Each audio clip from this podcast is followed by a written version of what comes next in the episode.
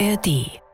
Ich habe irgendeine E-Mail geschickt bekommen von meinem herzensguten Agenten. Wahrscheinlich war ich wieder übermüdet und stark alkoholisiert und habe dann gesagt, na ja, wenn ich sowieso schon in Stuttgart bin, dann kann man es halt machen.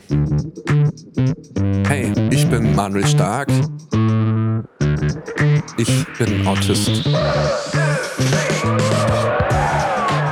Wer einen Autisten kennt, kennt genau den einen. Bei mir ist es so, dass diese feinen Linien zwischen menschlicher Kommunikation, Ironie, Sarkasmus mich echt vor eine Herausforderung stellen. Und damit auch Humor für mich was oft Unverständliches ist. Ich habe mir gedacht, ich lade einfach die witzigsten Menschen des Landes ein, damit sie mir erklären, was zur Hölle sie eigentlich tun. Willkommen bei Nicht Witzig, einem Podcast der Rosenau und des Südwestrundfunks. Servus Matthias, schön, dass du da bist. Grüß Gott. Für alle, die dich noch nicht kennen, würde ich dich mal ganz kurz vorstellen, wenn das okay ist. Also Matthias Egersdörfer, du bist 53, richtig? Stimmt. Kommst aus Nürnberg, bist ja. Kabarettist, ja, ich bin in Nürnberg geboren, in Nürnberg geboren, aber wo kommst her? komme aus Fürth und wohne in Fürth zurzeit. Fürth. Okay, das ist dann ganz schwierig, wenn man es mit Nürnberg in einen Topf wirft. Ja, das könnte zu Meinungsverschiedenheiten und Zerwürfnissen führen, wenn ich das verleugne und jetzt behaupte, ich käme aus Nürnberg. Dann Nürnberg nur geboren, aber definitiv Erfütter. Und du arbeitest als Kabarettist, Komiker und Schauspieler. In der Steuererklärung kann man Kabarettist angeben und das macht der Steuerberater immer. Okay, das heißt Hauptberuf Kabarettist. Einigen wir uns drauf. Von, von, von der Steuer her ist das die Bezeichnung, ja. Bisschen weiter in der Vergangenheit. Du hast Germanistik, Theaterwissenschaft und Philosophie studiert. Fast zu Ende studiert. Fast zu Ende. Abgebrochen vor dem damals noch Diplom. Nee, es kam irgendwann ein Brief, äh, wo, wo sie herausgefunden haben, dass ich schon länger nicht mehr da war und dann haben sie mir mitgeteilt, dass ich jetzt auch nicht mehr kommen brauche. Du hast noch eine Ausbildung zum Medienberater gemacht. Ja, Und ein Studium an der Kunstakademie Nürnberg. das stimmt genau. als Meisterschüler. Aber wie, wie kam es denn überhaupt dazu, dass du dann gesagt hast, okay, auf die Bühne, äh, Leute zum Lachen bringen, das mache ich jetzt nach Kunstakademie und Philosophiestudium. Es war, glaube ich, eine tiefe Not. Es hat irgendwann alles mit, mit freien Theatergruppen angefangen und mit einer Band. Und da war immer bei mir der Wunsch, dass man, das war irgendwie die Vorstellung, dass man sich einen VW-Bus kauft und dann von Ort zu Ort fährt und auf, auftritt. Aber dazu kam es immer nicht und da war ich immer der allerletzte, der das noch wollte. Und dann war es so, dass ich es mal mit einem richtigen Beruf, oder was heißt einem richtigen Beruf, mit einer Ausbildung in dem Betrieb versucht habe. Aber das hat sich dann rausgestellt, das haut überhaupt nicht hin und habe dann ziemlich spät Kunst studiert. Und in diesem ersten Semester des Kunststudiums habe ich äh, auch mal erst das Kabarettprogramm gemacht. Und da war ich schon über 30 und da ging es mir schon darum, mit irgendeiner Tätigkeit halt mal seinen Lebensunterhalt verdienen zu können. Und das äh, gelang mir oder ich habe nicht begriffen, wie das mit der Kunst gehen soll, aber mit dem Kabarett hat sich das dann irgendwann äh, äh, war das übersehbar, wie das laufen kann. Und da musste ich eben niemand fragen, ob er mit mir jetzt durch die Gegend fährt. Jetzt muss ich einmal ganz, ganz kurz fragen, weil ich habe ja jetzt schon ein paar Gäste und Gästinnen irgendwie hier gehabt. Und ich habe klar selten, weil es einfach nicht so mein Gebiet ist, groß über, über den Humor lachen können, aber ich habe zumindest kognitiv immer verstanden, was sie quasi lustig macht.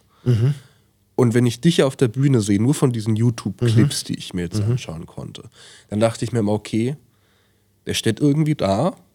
Es gibt so diesen einen Clip, da sitzt du die ersten 30, 40 Sekunden einfach nur da und schlürfst auf einer grünen Tasse Kaffee und die Leute brechen ab. Was besitzt du, was tust du eigentlich deiner Perspektive nach, was die Leute so total lustig finden? Weil wenn ich Kaffee trinke, lacht halt kein Mensch. Also es kann passieren, dass da Leute lachen, es kann aber auch passieren, dass es stumm bleibt. Es gibt auch Aufführungen, wo dann der Veranstalter sagt, ja, das ist, äh, ist ein geistvolles Programm, da möchte man nur zuhören und lacht gar nicht. Das kann auch passieren. Dann gibt es mit dem gleichen Programm, dass die Leute sehr oft lachen. Und dann gibt es äh, Abende, wo an äh, verschiedenen äh, Stellen, wo es wirklich ganz eindeutig halt ein Witz ist, äh, vom Rhythmus her, dass da eine kurze Pause ist und dann der, der, der einfache Zuschauer denkt, naja, äh, jetzt ist es wohl angebracht zu lachen.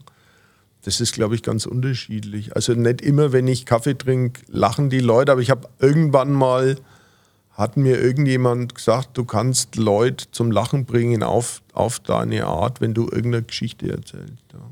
Aber was machst du dann da oder was möchtest du damit tun, nur um das zu konkretisieren? Wir hatten ja beispielsweise Nikita Miller, da kam dann irgendwann raus, okay, da verarbeitet auch biografisch ganz viel, gerade mhm. auch mit seinem Vater.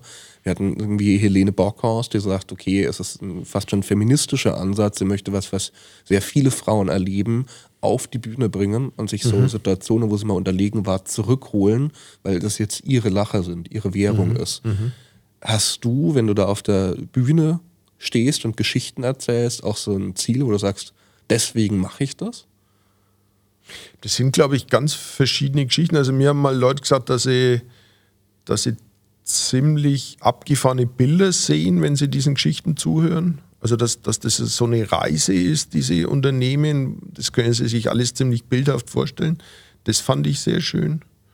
Dann hat mal eine Frau gesagt, äh, sie hat mir jetzt lang zugehört und eigentlich kein einziges Wort verstanden, aber sie fand es sehr lustig. Das fand ich auch sehr schön. Ähm, es sind, glaube ich, ganz verschiedene Ansätze. Also ich möchte den Leuten nicht erklären, was rechts und links ist und was der rechte Glaube ist. Das finde ich ziemlich schrecklich, wenn irgendjemand mir erklärt, dass er die Wahrheit mit dem Löffel gefressen hat. Sowas gibt es im Kabarett, glaube ich, äh, immer öfter gerade. Das, das, möchte ich gar nicht. Ähm, also ich möchte möchte niemandem sagen, wo es lang geht. Das finde ich grauenhaft und sowas sehe ich selber nicht gern. Wenn mir, wenn mir alte, alte, grauhaarige Männer die Welt erklären, das fand ich schon als Kind ziemlich grauenhaft. Also, also ich möchte eigentlich einen Trip, äh, ich möchte äh, eine Geisterbahnfahrt, ich möchte ein Grauen, ich möchte einen, äh, einen Witz. Äh, das soll sich alles im besten Fall ziemlich gut durchmischen. Wenn man uns jetzt, glaube ich, so zuhört, klingt es aber auch so ein bisschen nach, nach Philosophie- oder Literaturwissenschaftsseminar an der Uni. Wenn es für dich okay ist, würde ich mir mal ganz kurz mit dir einen Clip anschauen. Vorlautes Miststück, das darf doch nicht wahr sein. Das waren, das waren genau die Madler, wenn ich in der, in der Schule aufgerufen worden bin. Äh, A Quadrat plus B Quadrat, Herr Hegesdorf, und haben genauso kleine Brexen sich gemeldet. Halt. C Quadrat! Und ich habe mal gesagt, ich werde mal einen Beruf ergreifen, wo ich euch heimzahle halt. Die Frau da hat eine lange Leitung, aber die ist mit dem Arsch nicht lieber halt. Die, die denkt nach halt. Angenehm, wie sie da sitzen. Sie lachen nicht viel, sie machen keinen Schmutz, optimal. Deswegen habe ich sie ertragen, aber nicht die blöde Brexen halt. Wo war man stehen geblieben? Klassische Intervention. Da hat jemand an der falschen Stelle ge äh, Nee, ich glaube, das war so, dass ich habe jemandem eine Frage gestellt und jemand anders hat schneller geantwortet. Mhm. Und das ist natürlich, äh, ja, schon so, dass ich äh, ziemlich langsam als Schüler war und es tatsächlich so gewesen ist, dass die schlauen Schülerinnen da gerne mal die Antwort vorher gegeben haben. Kommt es dann in solchen Momenten total spontan oder ist sowas auch vorbereitet? Ja, das ist schon ein gewisser Standard, dass sowas passiert. Mhm. Das kommt immer wieder vor. Also, die, dass das Publikum geschimpft wird, weil es unaufmerksam ist oder weil irgendjemand gefragt wird und nicht schnell antwortet und dann, dann kann dieser Anschub da passieren. Aber das, ja, das ist eine, äh, wie soll man das sagen, eine, eine Möglichkeit der, der, Interaktion, wenn es sich gerade ergibt. Ja. Mhm ich meine, das, was, was mich halt da wundert, und das würde ich jetzt schon als, als typisch auch sehen bei deinem Programm, ist dann genau diese Interaktion. Dass dann auch in Wikipedia steht irgendwie eine cholerische Art. Das habe ich jetzt in den Clips so jetzt nicht unbedingt gesehen. Oder andere Medien haben auch geschrieben, dass du die, das Publikum beleidigst. Kann man so sehen. Ich würde eher sagen, du mutest ihnen was zu. Mhm. Ähm, und ich denke mir, okay, wenn ich mich jetzt in diese Rolle, da war an diesem Clip auch am Ende so eine Frau, die hat so ein bisschen verunsichert geschaut, sie weiß jetzt nicht, was sie davon halten soll. Mhm. Da, da kann ich mich am besten reinfühlen. Da musste ich dann auch kurz lachen, weil ich mir dachte, ich wieder auch sitzen und wir denken, was ist denn jetzt los? Mhm. So, was ist denn das, was da passiert, dass die Leute lachen?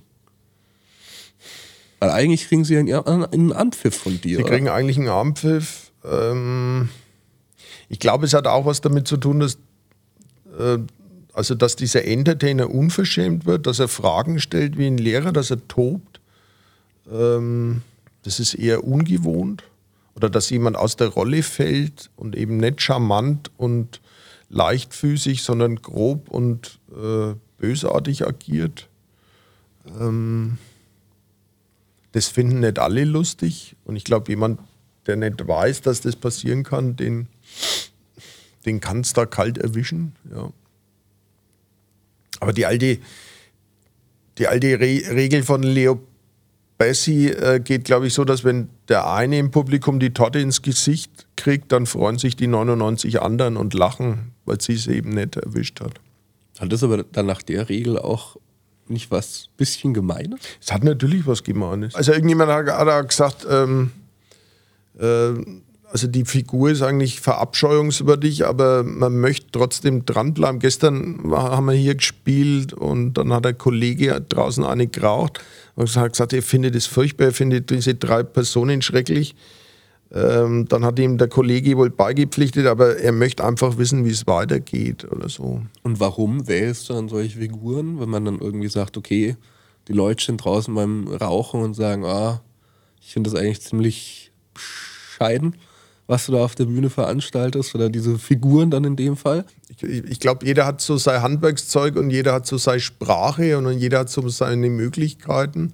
Und ich glaube, ich bin da so hin und her gerissen. Also einmal dieser Dialekt, das ist nicht diese Hochsprache, das ist nicht dieses Vergeistigte. Ähm, da ist auch der Wunsch, irgendwelche Leute, die äh, Dialekt eher ablehnen, zu brüskieren.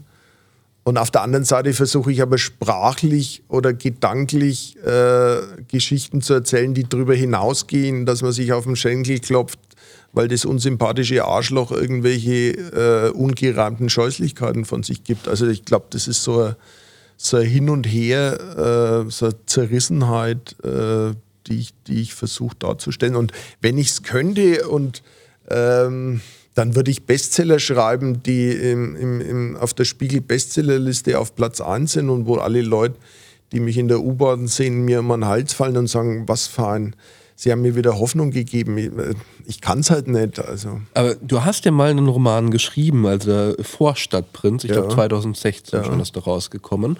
Und da hast du ja auch wieder auf dieses Kabarettistische, auf den Humor irgendwie ähm, ich kann mich jetzt an keine ganz konkreten Szenen erinnern, aber schon irgendwie so ein Lächeln wie Zitronenlimonade. Und, also alles was, was man irgendwie drüber lacht.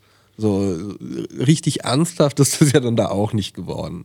Naja, ähm, also ich glaube, diese Schulszenen, diese, diese Bilder von, von dem, was einem in der Schule passiert, äh, diese Szene, äh, wo der kleine Matthias aufgefordert wird, Regenschirme zu malen und er findet es dann irgendwie langweilig und malt dann in die Regenschirme die Bilder rein, die er eigentlich malen will und, und denkt, das ist ein ganz großer Wurf, er ist da ganz weit von. Und dann kommt die Lehrerin und erzählt ihm, dass es eben genau so nicht gemeint ist. Und er, er blickt dann, ähm, dass die Lehrerin eigentlich im besten Fall möchte, dass jeder äh, fast ähnliches Blatt zu seinem Banknachbarn abgibt. Ähm, also ich glaube, das geht über das über den leichten Witz schon hinaus oder das ist eine grundsätzliche Frage, wie, wie in, den, in den 70er Jahren Bildung vermittelt wurde oder was, was in Schulen abläuft.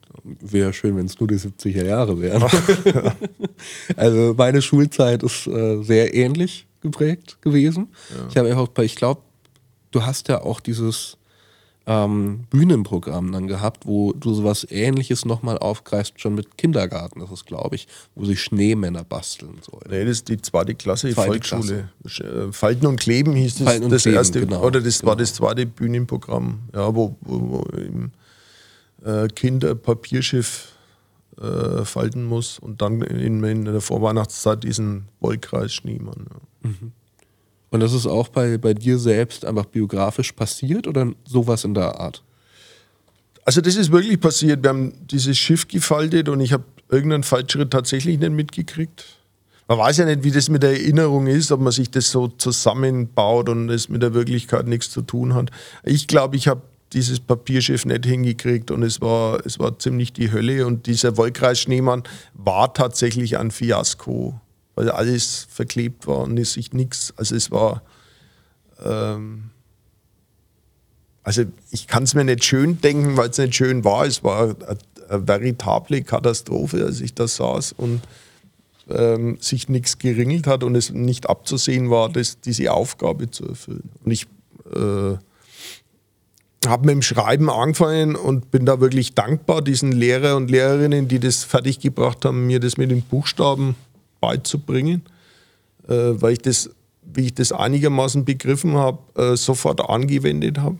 Das ist, ein große, äh, das ist ein großer Trip, sich irgendwo in Ruhe hinzusetzen, zum Schreiben anzufangen. Und im besten Fall schreibt man in eine Richtung weiter, die man vorher nicht gewusst hat und überrascht sich selber. Ähm, ja, das ist besser als, als Haschrauchen, würde ich sagen. Jetzt muss ich aber genau, weil ich, weil ich das alles so gut nachvollziehen kann, nochmal irgendwie dagegen anrennen Einfach wirklich, weil ich, ich will's verstehen. Ich will's wirklich kapieren. Ja. Wenn ich dich so sprechen höre, da ist ja diese, diese Tiefe, dieser Resonanzraum, der, finde ich, so für mich, jede großartige Literatur, jedes großartige Musikstück, irgendwie alles so in diesem künstlerischen Bereich hat. Und ich sehe dich auf der Bühne und ich sehe, dass es ja einen Resonanzraum geben muss, sonst würden die Leute nicht lachen oder deine Show nicht besuchen. Aber ich stelle mir dann vor, da drin zu sitzen. Ich, ich sehe diese Videos und ich denke mir, ja, das, das ist halt das, was ich da haben irgendwie A erlebt und weshalb ich auch teilweise aus, aus meiner Heimat so ein bisschen geflohen bin. Ich wohne ja nicht mehr in Franken, weil es mir dann, ich liebe da ganz viel dran, aber irgendwann ist es mir auch dieses Laute, dieses irgendwie, oh, und genau so Leute waren das dann, also dieses Aggressive, dieses auch das andere Herabwürdigende, auch in meinem familiären Kontext erlebe ich das viel. So, und ich frage mich dann, ich würde gern sagen, ich meine es nicht werten, aber automatisch liegt eine Wertung drin. Ähm, warum geht da jemand mit diesem riesigen Resonanzraum, aus dem er so viel rausholen könnte, dann auf die Bühne und repliziert im Prinzip das? Also kopiert so ein bisschen das, was er in seinem normalen Leben erlebt und stellt es dann zur Schau. Und ich habe da irgendwie so wenig Zugriff drauf. Kannst du mir das nochmal erklären? Also du kennst nur die Clips aus dem Internet. Ich kenne leider nur das ja, aus dem Internet. Also, ja, ich war jetzt noch in keiner Show von dir. Also das muss man sagen, bei der Kunst gibt es Kataloge und es gibt Fotos von Kunst. Mhm. Ähm, und da sagt der schlaue Kunstkenner, du musst dir das Bild an der Wand anschauen. Also es ist immer, das ist immer eine andere Geschichte, als wenn du das im Katalog siehst. Und ich glaube, so ein ganzer Abend von mir, ähm, der läuft ein bisschen anders ab. Mhm. Ähm, und was ich, glaube ich, immer drin habe, dass ich mich selber nicht schon, also wenn man aufmerksam zuhört, äh, kriegt man mit, ähm, ich würde jetzt nicht Selbstverletzung sagen, aber ich stelle mich ziemlich hilflos und armselig dar. Und dieser Typ greift auch an und ist aggressiv, aber er ist auch ein ganz armes Würstchen. Also jetzt im, im, im neuen Programm ähm, taucht eine Handpuppe auf, das ist meine Mutter und die führt mit diesem mit diesem groben Kerl ein Gespräch halt. Ja. Ähm, und er arbeitet seit Trauma mit dieser Frau halt auf auf der Bühne und das geht darüber hinaus, dass da ein hemsärmlicher, volkstümlicher, äh, ähm, bärbeißiges Arschloch rumwütet. Also ähm, das war am Anfang auch, äh, hatte ich ziemlich Schiss, ob ich damit durchkomme mit dieser Psychoshow. Also dass einer mit seiner mit seiner gebastelten Mama sich unterhält auf der Bühne. Ähm, und das ist eigentlich jedes Mal wieder einigermaßen Überraschung, dass das, dass das hinhaut. Weil es aber, glaube ich, auch so grundsätzlich ist, weil, weil jeder eine Mutter im besten Fall und einen Vater gehabt hat und es gibt da Schwierigkeiten, die, die sich halt, äh, die auch lange dauern oder die nie aufhören oder die, die einen belastet haben und die einen immer noch belasten. Verarbeitest du da auch viel bei dir selbst dann? Also was du erlebt hast, dass du das dann auf die Bühne trägst? Oder? Ja, es gab so einen Satz ähm, von der Mutter, für dich ist einmal gesorgt, mhm. äh, wo ich ziemlich lang drüber nachgedacht habe. Das hat mich von Anfang an fix und fertig gemacht, dieser Satz. Und den sagt die Mutter jetzt auf der Bühne und ich erkläre meine Gedanken zu dem Satz. Und das Schöne ist, äh, dass ich das jetzt wahrscheinlich 260 oder 380 Mal sagen werde, diesen Satz. Und dann löst sich das auf. Also dann lösen sich auch diese biografischen Geschichten auf, dann lösen sich diese schlechten Träume auf. Ja, was steckt da dahinter? Für dich ist mal gesorgt? Für dich ist mal gesagt, ist, wenn du das Leben nicht hinkriegst, also wenn du die Ausbildung nicht schaffst, wenn du das mit dem Studium nicht hinkriegst, es ist genug Geld da, du, du brauchst nicht hungern. Und das war für mich, einerseits kann man sehen, ähm, was auch sehr gut war von der Mutter, dass sie gesagt hat, ähm, ich unterstütze dich, ich stehe dahinter. Aber für mich war so dieses Bild dieses, dieses täppischen Aristokraten, also der, der über Landgut und Dienerschaft verfügt, aber nicht in der Lage ist, sein Frühstücksei zu öffnen. Also das heißt, die Mutter hat eigentlich gesagt, hey, so, wir halten dir den Rücken frei. Ja. Aber damit gleichzeitig angekommen ist halt auch, aber so ganz glauben wir nämlich nicht, dass du es eigentlich allein schaffen würdest. Das war so das, was, was das an, das hat mir den, den Satz schwierig gemacht. Oder ich habe ich hab gemerkt, ich hätte lieber Eltern gehabt, die sagen, solange du deine dreckigen Füße unter unserem Tisch hast, du machst jetzt eine Ausbildung, du fauler Hund, du hängst hier jetzt nicht rum. Also diese Sehnsucht hatte ich von diesen, so diesen Eltern oder wir unterstützen dich nicht, wenn du nicht dein Leben auf die Reihe kriegst. Aber warum hättest du das gewollt? Weil ich das nicht hatte. Weil ich genau das Gegenteil hatte.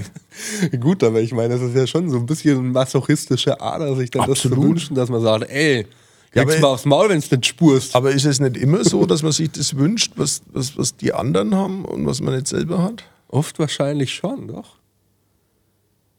Aber an sich ist es ja eine auffällige, ein auffälliger Wunsch, zu sagen, ich wünsche mir irgendwie mehr, mehr Strenge. Oder? Ja, ja, ist, äh, ist wirklich seltsam. Und äh, ich denke jetzt natürlich auch in dem Programm immer wieder drüber nach. Ja. Und sag, sag auch, äh, ich glaube, die Mutter hat sie hat's nicht böse gemeint, sie hat es gut gemeint. Ist das dann so ein Aspekt immer noch von, von deinem Selbstbild oder wie es war als Jugendlicher? Weil, weil diese Strenge gefehlt hat, dass ich mir denke, hey, ich kann ja alles, aber ich mache irgendwie zu wenig draus, habe das Studium abgebrochen. Das ist kein Selbstbild. Also ich glaube, die große Rettung in meinem Leben war wirklich dieses Kunststudium. Also es gab immer diesen Gedanken, dass ich das gern machen müsste, aber die, es war eine viel zu große Ehrfurcht, das wirklich zu bekennen und eine Ehrfurcht zu sagen, ich bin Künstler, ich möchte Künstler sein. Das, ich, ich dachte mir immer, also es gab natürlich immer künstlerische Ansätze, aber ich habe mit der Inspiration dachte ich immer, äh, was macht man denn, wenn keine Inspiration da ist? Also wenn, der, wenn die Muse einen nicht küsst, wenn der Herrgott einen nicht stupst. Das hat gedauert, bis, bis ich über 30 war. Also zu sagen, ich melde mich, ich versuche es jetzt mal an der Kunstakademie. Und dann war es halt diese, diese fantastische Möglichkeit, da Leute beobachten zu können in nächster Nähe, die von sich sagen, wir sind Künstler oder wir sind zumindest in der Ausbildung der Kunst. Und, und stundenlang über Kunst zu reden und zu merken, da sind auch Leute dabei, die es tatsächlich geschafft haben, in dieser schrecklichen Welt mit diesem Zeug Geld zu verdienen. Und die kann man dann auch sich anschauen und sich anhören, was, was die für Gedanken haben bei irgendwelchen Problemlösungen. Und das, das war eine Befreiung, dass ich gemerkt habe, ich kann das. Diese Eigenverantwortlichkeit. Genau. Und du, du, du setzt dich und du weißt, du musst, im Kabarett war es dann eben auch so, äh, dass ich eine regelmäßige Show hatte. Und am Anfang war das schwierig oder am Anfang sprudelt's, aber dann kommt irgendwann der Punkt, dass es heißt, okay, in der Woche bist du auf der Bühne, du brauchst eine neue Nummer. Und dann merkst du, ich, äh, mir fällt gerade nichts ein. Und dann musst halt, dann musst halt suchen. Dann musst halt, äh, und dann, dann lernst du auch, vielleicht, vielleicht wird es nicht der super Hit, aber dann machst halt, dann wird es halt kein Hit, dann wird es halt eine harmlose Geschichte. Aber das, das ist dein Job. In zwei Wochen muss eine Story da sein. Das ist die Vereinbarung mit dir. Und das ist möglich. Ja. Also ich habe dann gemerkt, okay, auf irgend, ich kann es mir nicht genau erklären, aber die Leute finden es äh, zum großen Teil lustig, wenn ich was erzähle. Und es ist natürlich auch ein großartiges Gefühl, da zu stehen, irgendwas zu erzählen und die Leute schütten sich aus vor Lachen. Also das, ist, ähm, das ist immer noch äh, ein, ein großer Segen, dass Leute bereit erklären, sich bereit erklären, sich das anzuschauen. Und wenn die lachen und wenn die sich amüsieren, äh, das, das, ist schon, das ist schon ziemlich schön. Hast du eigentlich mal Feedback gekriegt aus dem Publikum von wegen, hey, die Episode kenne ich so, da habe ich mich irgendwie wiedererkannt. Das war befreiend oder also das, was du vorhin gesagt hast, was du ja auch möglich machen willst, vielleicht auch diese Verbindung. Ähm, und wenn es nur sowas ist wie, hey, so dank deiner Show habe ich meinen Kumpel Achim, so wir haben uns voll auseinandergelebt. Ich bin jetzt irgendwie Bibliothekar und er ist äh, Handwerker oder Feinwerkzeugmechaniker und trotzdem da finden wir immer einen gemeinsamen Raum, wo, wo wir was machen können. Gibt es solche Feedbacks auch? Das gab's, das gab's ganz oft und wir haben ganz oft, glaube ich, Leute dann auch äh, Wollkreisschneemänner geklebt, die konnten okay. und mitgebracht und ähm, das finde ich auch ganz oft sehr schön, wenn, wenn, wenn, wenn das so der, der Punkt ist, dass Leute sich erinnern an, an ihre Geschichten, die sie in der Kindheit oder in der Jugend erlebt haben. Äh, das ist ziemlich oft vorgekommen und das habe ich sehr genossen. Ja. Wenn solche Rückmeldungen kommen, wie zum Beispiel mit den Stehmännern oder ein, hey, ich kenne das auch aus meiner Kindheit, was macht das dann mit dir? Ich glaube, das, das hängt mit diesem Auflösen zusammen. Diesen, äh, also es, es geht oft um, um um Traumata oder Albträume und wenn man es 150 Mal erzählt, löst sich's auf.